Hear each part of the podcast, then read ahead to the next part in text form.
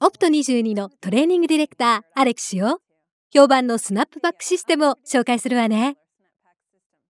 スナップバックシステムはオプト22のハードとソフトがセットになったパソコン係争システムで制御システムや遠隔監視データ収集システムに対応できるのよ。スナップバックシステムを構成するのは4つのコンポーネント。ソフトウェアコントローラーブレイン IO これらを組み合わせることであらゆるもののコントロールやモニタリングが可能になるの。まずはソフトウェアを紹介するわね。 PAC Project は SNAP PAC システムのハードウェア専用のソフトウェアパッケージを、つまりソフトとハードが一体となってるから、サポートを受けたい場合でも一つのベンダーに問い合わせるだけでいいの。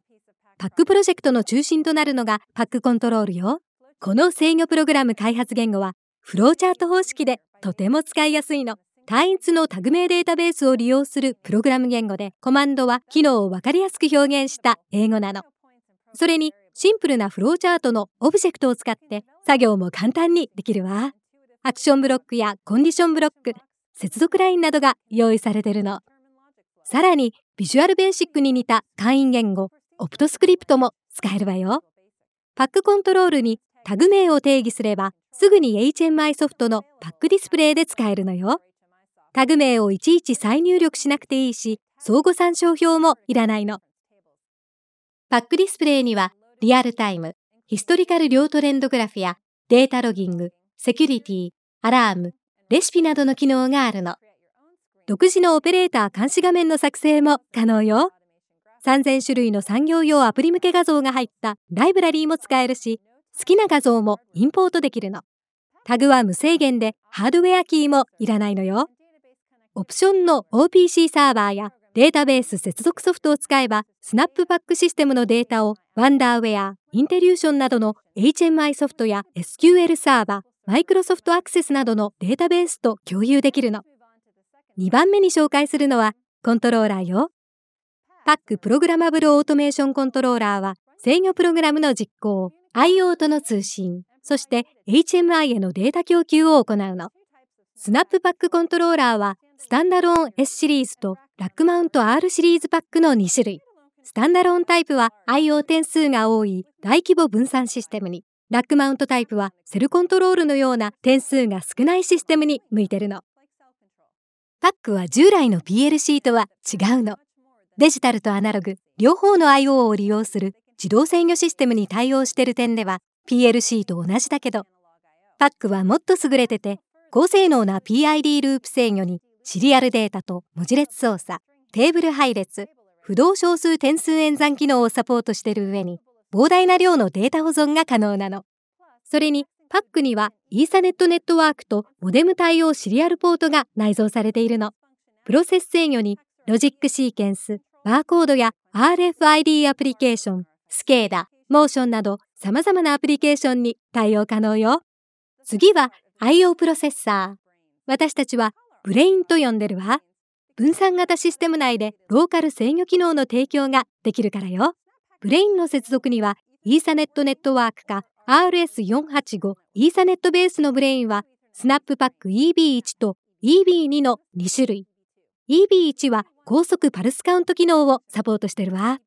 どちらもアナログ、デジタル、シリアル、3種類の IO に対応している上に、ラッチ入力や熱電追入力、ウォッチドッグタイムアウト、アナログ信号のクランプとスケーリング、PID 制御など、多彩なローカルインテリジェンス機能もサポートしてるの。これらの機能はすべてブレインレベルだから、メインの PAC コントローラーの負荷を軽減して、他のタスクを実行できるの。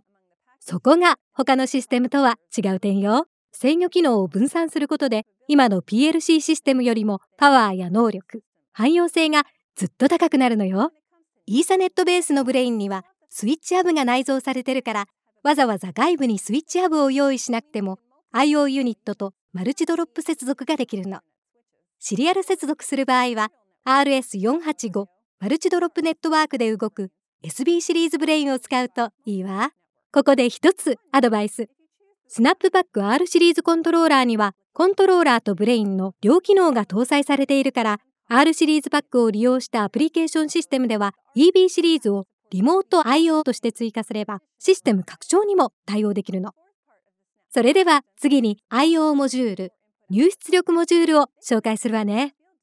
これで外部機器の回路やセンサー、アクチュエーター、発信機などいろいろなデバイスに接続するの。でも、OPT22 のモジュールは単に接続機能を提供するだけでなく、制御機器を保護して雑音もカットしてくれるの。OPT22 で提供している SnapIO モジュールは約100種類にもなるから、どんなタイプの信号にでも対応可能よ。モジュールの選択が必要だけど、多くのモジュールはソフトウェアによる設定変更ができるから最小限のモジュールで広範囲な要求仕様に対応できるのよ。